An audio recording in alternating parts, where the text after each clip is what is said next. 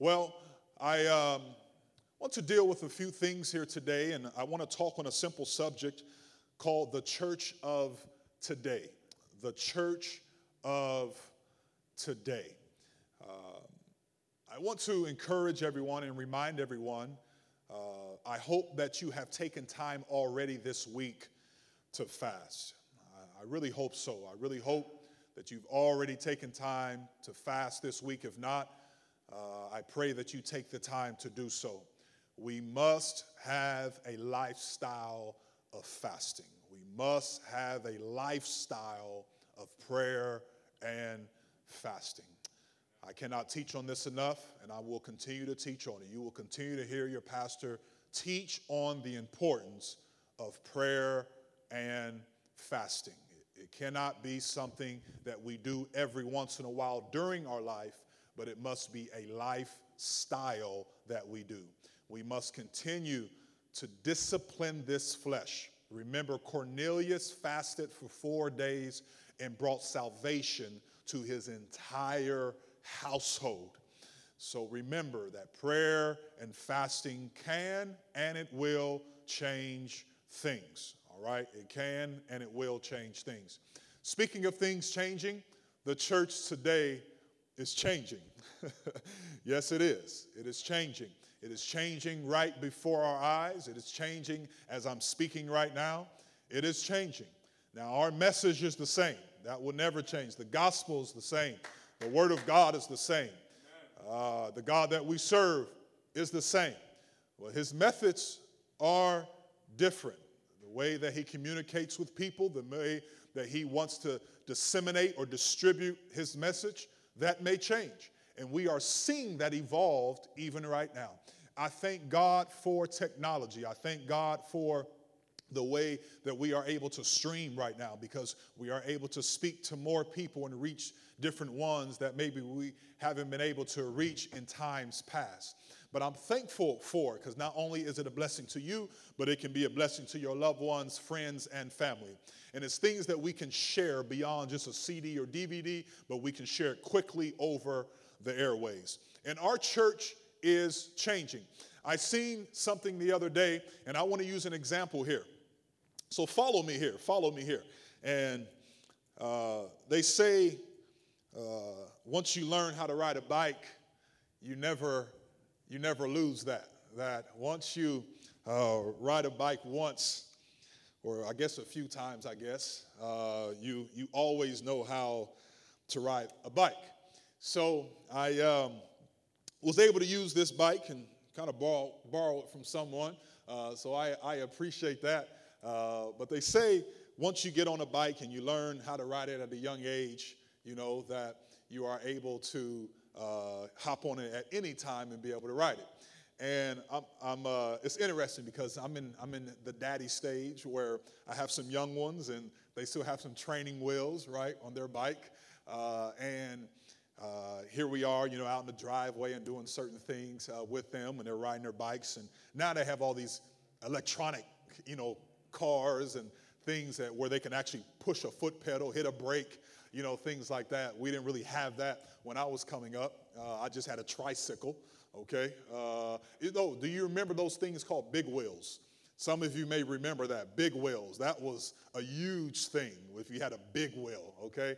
Uh, that was really big. And I remember growing up having a big wheel and, and doing that. And then you kind of graduate from the training wheels uh, to a bike.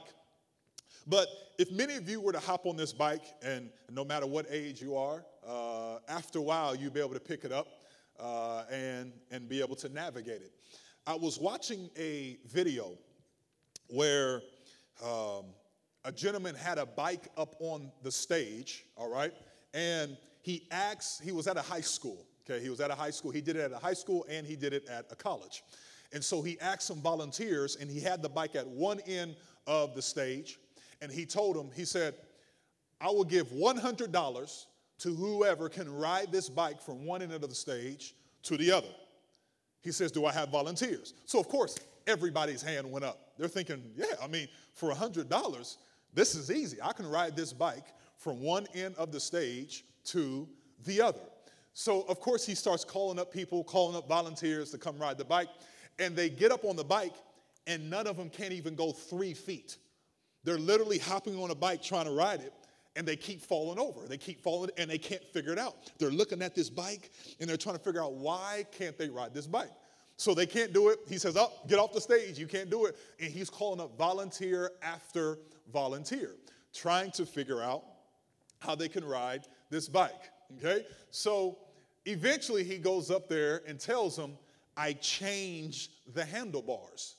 So when you want to go left, the bike goes right. And when you want to go right, the bike goes left. All right? So they weren't able to ride it because they were not able to get their balance on the bike. Because when they wanted to turn it this way, the bike was actually going the opposite way. And they couldn't figure that out.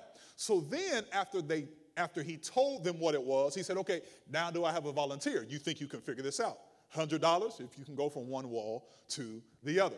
So he brings up some volunteers and still no one can figure it out. They cannot go from one end to the other because he's changed the handlebars on this bike.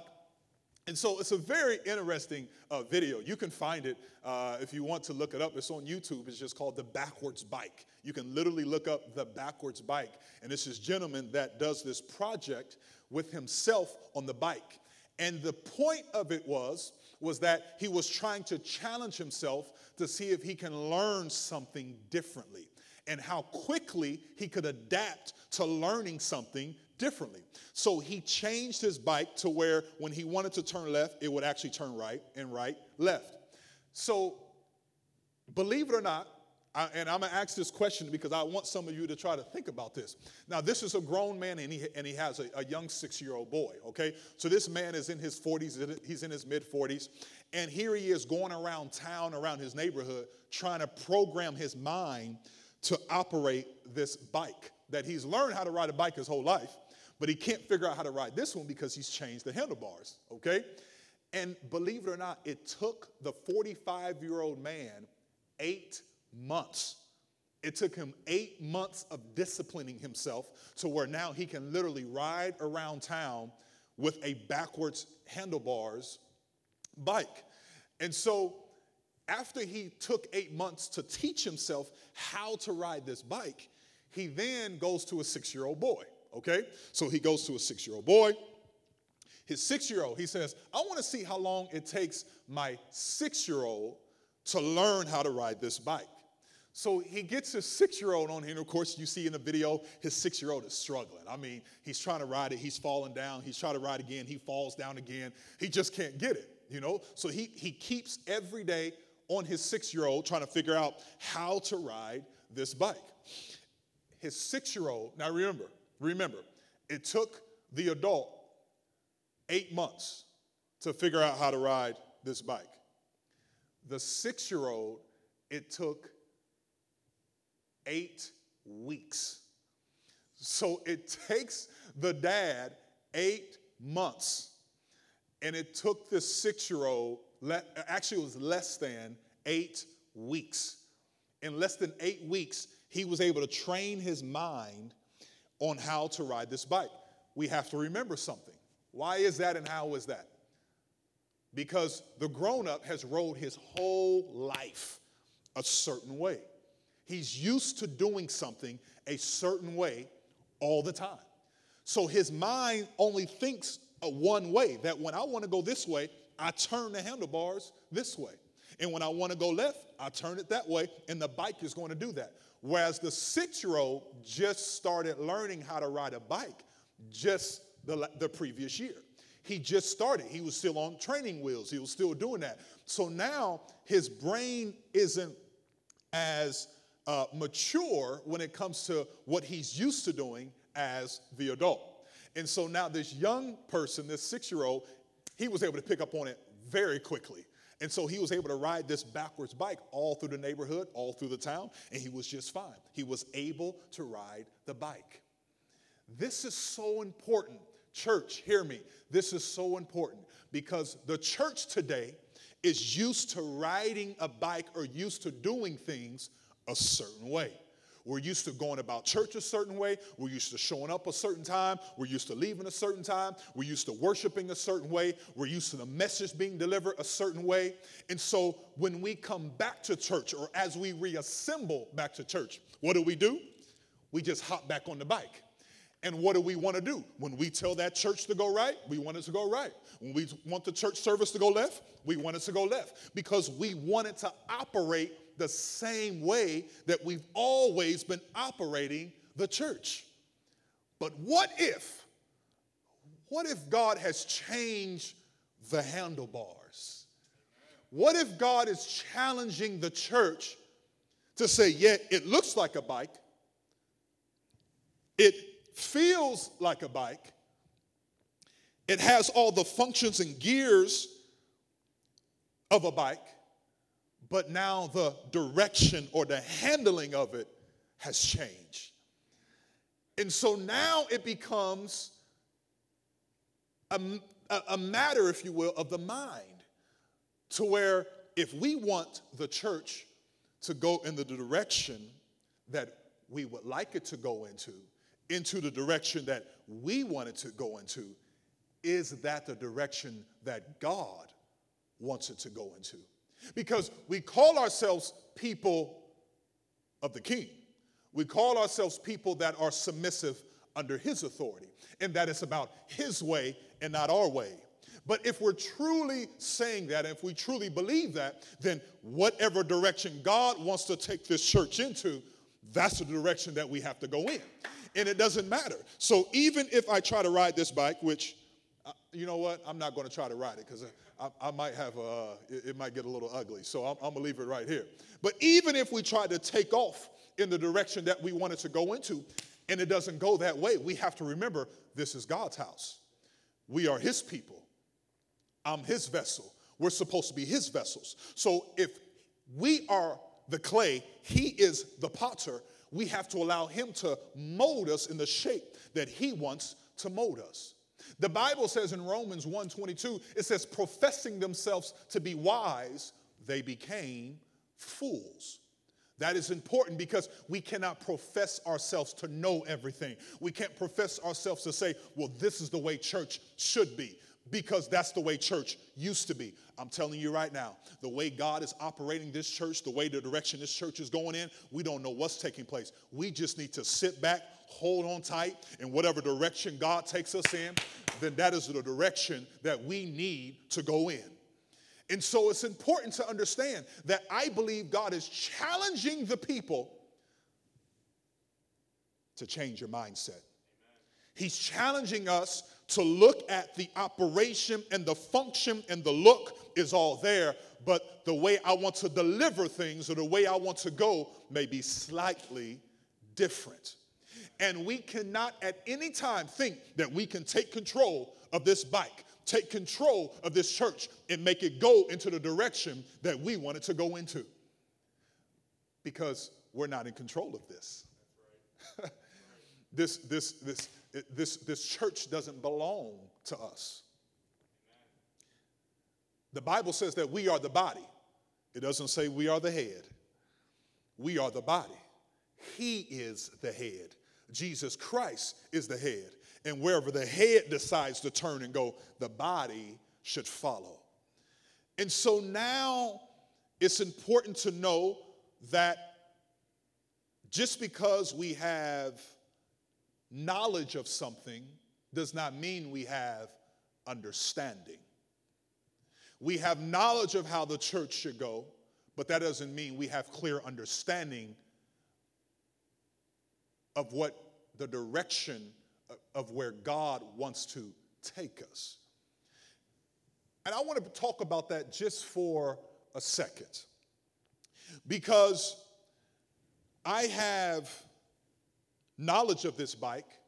The people that came up on stage had knowledge of the bike, but they didn't have understanding that there was a change in the bike.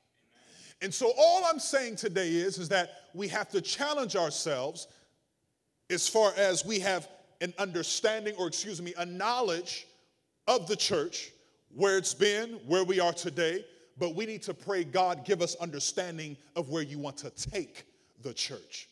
Where is it that you want to take us? What do you want to do with us? We know how to have church, but is that the way that God wants to take the church? Because I truly believe that God is trying to get us and shake us and move us to a point to where we are comfortable with being uncomfortable. That we cannot come back to church thinking it's just going to be church as normal and church as it used to be and church the way it was. But we have to have that understanding and know there may be something more, there may be something different, another direction that God's already showing many of you here today. Many of you that are listening today, many of you watching today know that God is already shifting things in the spirit. And if God is shifting things in the spirit, we have to move with it in the natural.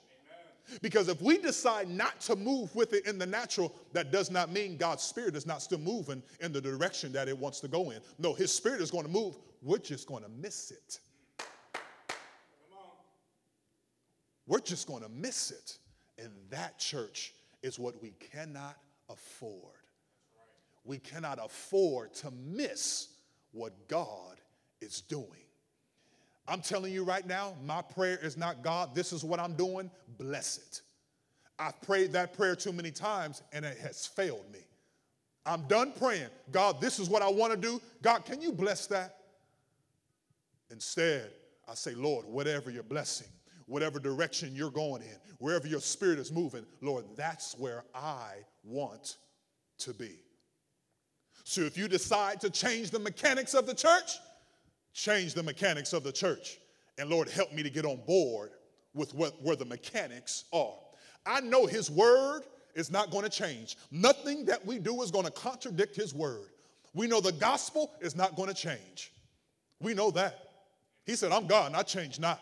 I'm the same yesterday, today, and forever. His word, His gospel, that gospel truth is not going to change. But the mechanics, the delivery, the way the direction could be gone, it could change. We can see a few stories here in Genesis chapter 17, verse 15.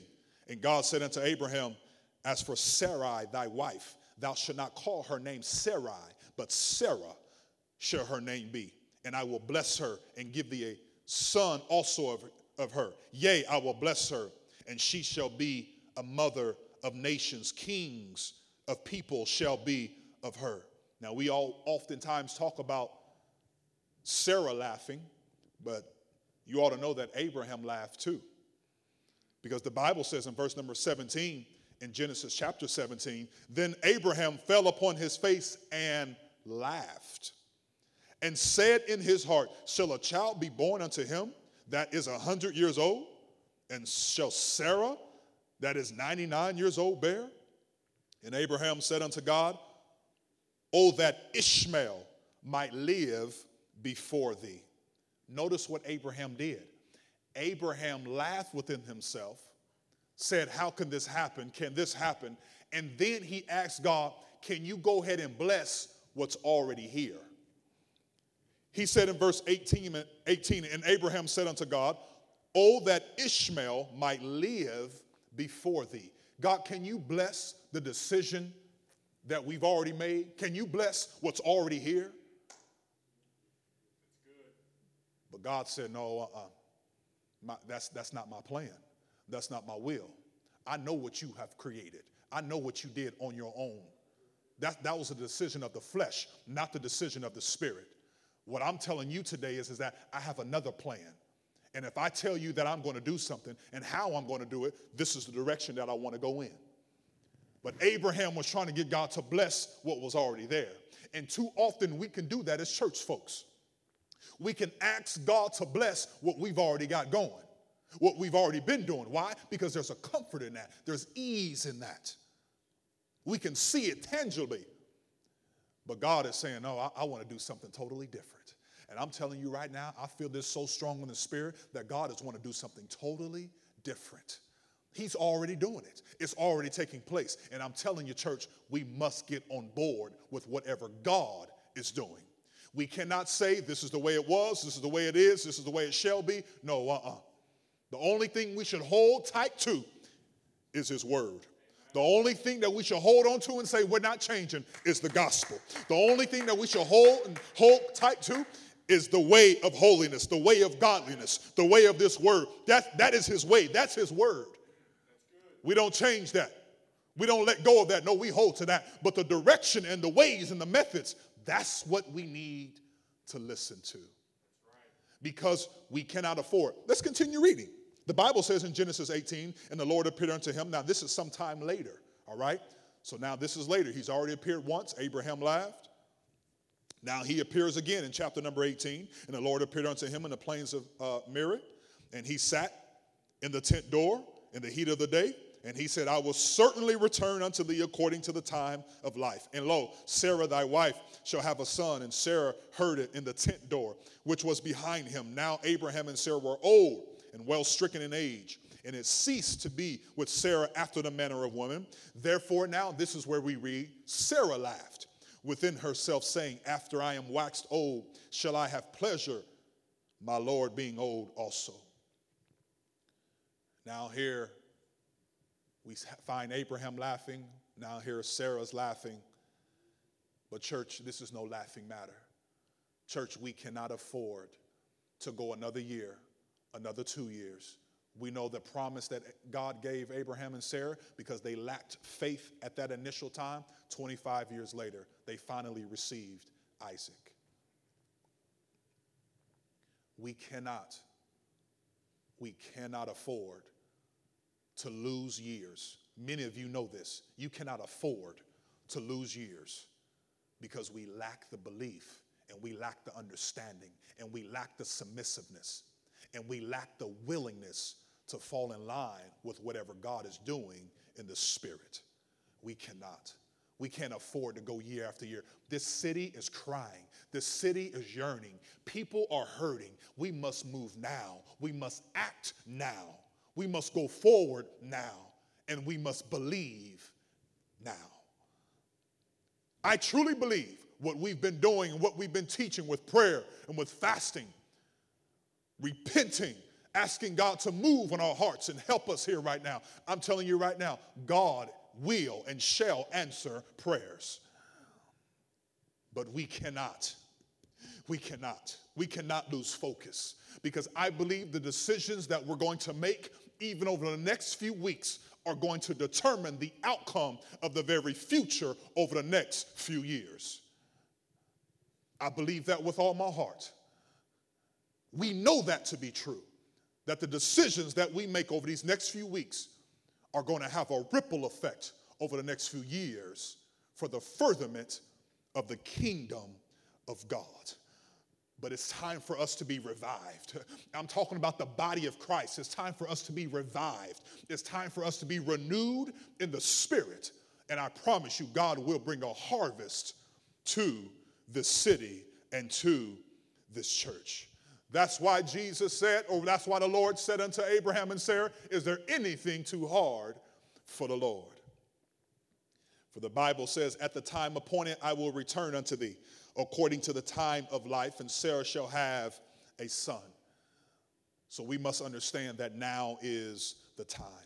Because the Bible says in Romans 13, verse number 11, and that's knowing the time, that now it is high time to awake out of sleep for now is our salvation nearer than when we believed. Verse number 12 says, The night is far spent, the day is at hand. Let us therefore cast off cast off the works of darkness and let us put on the armor of light. Yes, we are the church. Yes, we are the body. But, church, God is changing the mechanics. He's shifting the direction. And what we think is going right, God is saying, No, I want to go left. And what we think is going left, God is saying, No, I, I want to go right. And, church, we cannot fall into a state of pride saying, Well, we've always went left we've always went right. Because I'm telling you, God is doing something special. I feel it. He's doing something special in the homes. He's doing something special in individuals. He's moving when you don't think he's moving on your husband. He's moving on your husband. When you don't think he's moving on your wife, he's moving on your wife. When you don't think he's moving on your children, he's moving on your children. Just don't think he's doing it in a way that you think the bike should go, that you think the church should go, that you think the spirit should go.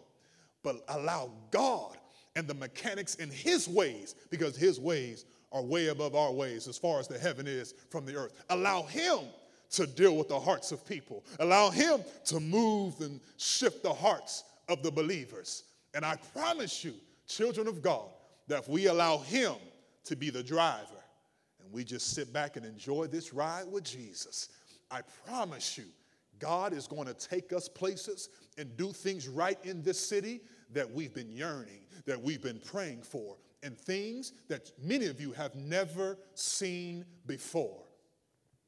I don't want to grow. I don't want to grow up. I don't want my children to grow up. You shouldn't want your children to grow up. No one in this church. I don't want anybody growing up saying, I wish I would have seen this. I wish we could have did that. But no, that time is now. That's right. That's right. It's high time. It is time. Church, are you ready? The message is the same. God is the same. The doctrine doesn't change. We must be holy unto the Lord. That doesn't change. But the mechanics, as I get back in this bike, as we reassemble, as we get back to what we think is church, we must be ready. Because when we think we ought to turn left, God might be turning us right. Lord, in the name of Jesus, I pray now, God, help us, Lord. Move upon our hearts, move upon our minds. Help us, Lord, understand that the church today is different. The church of today is changing. And God, I pray, Lord, that we may be ready for whatever change you bring about. Help us, Lord, to not be complacent, not be content, and help us, Lord, most of all, to not be self centered, but help us, Lord, to be kingdom minded. And I pray, God, that your perfect will may be done in every individual, and help us, Lord, to get ready to go in the direction that you want us to go in. In Jesus' name. Right where you are, you ought to say, Amen. Amen. May God bless you today. Remember, tomorrow's our discipleship class at 7 o'clock. Just simply go to our website, download the, uh, the PDF version of the lesson, and then be with us at 7 o'clock tomorrow, where you will continue to learn more and have a deeper understanding and a deep dive into God's Word and what He is expecting out of you and I. I love you. I can't wait to see you on Sunday. May God bless you in Jesus' name.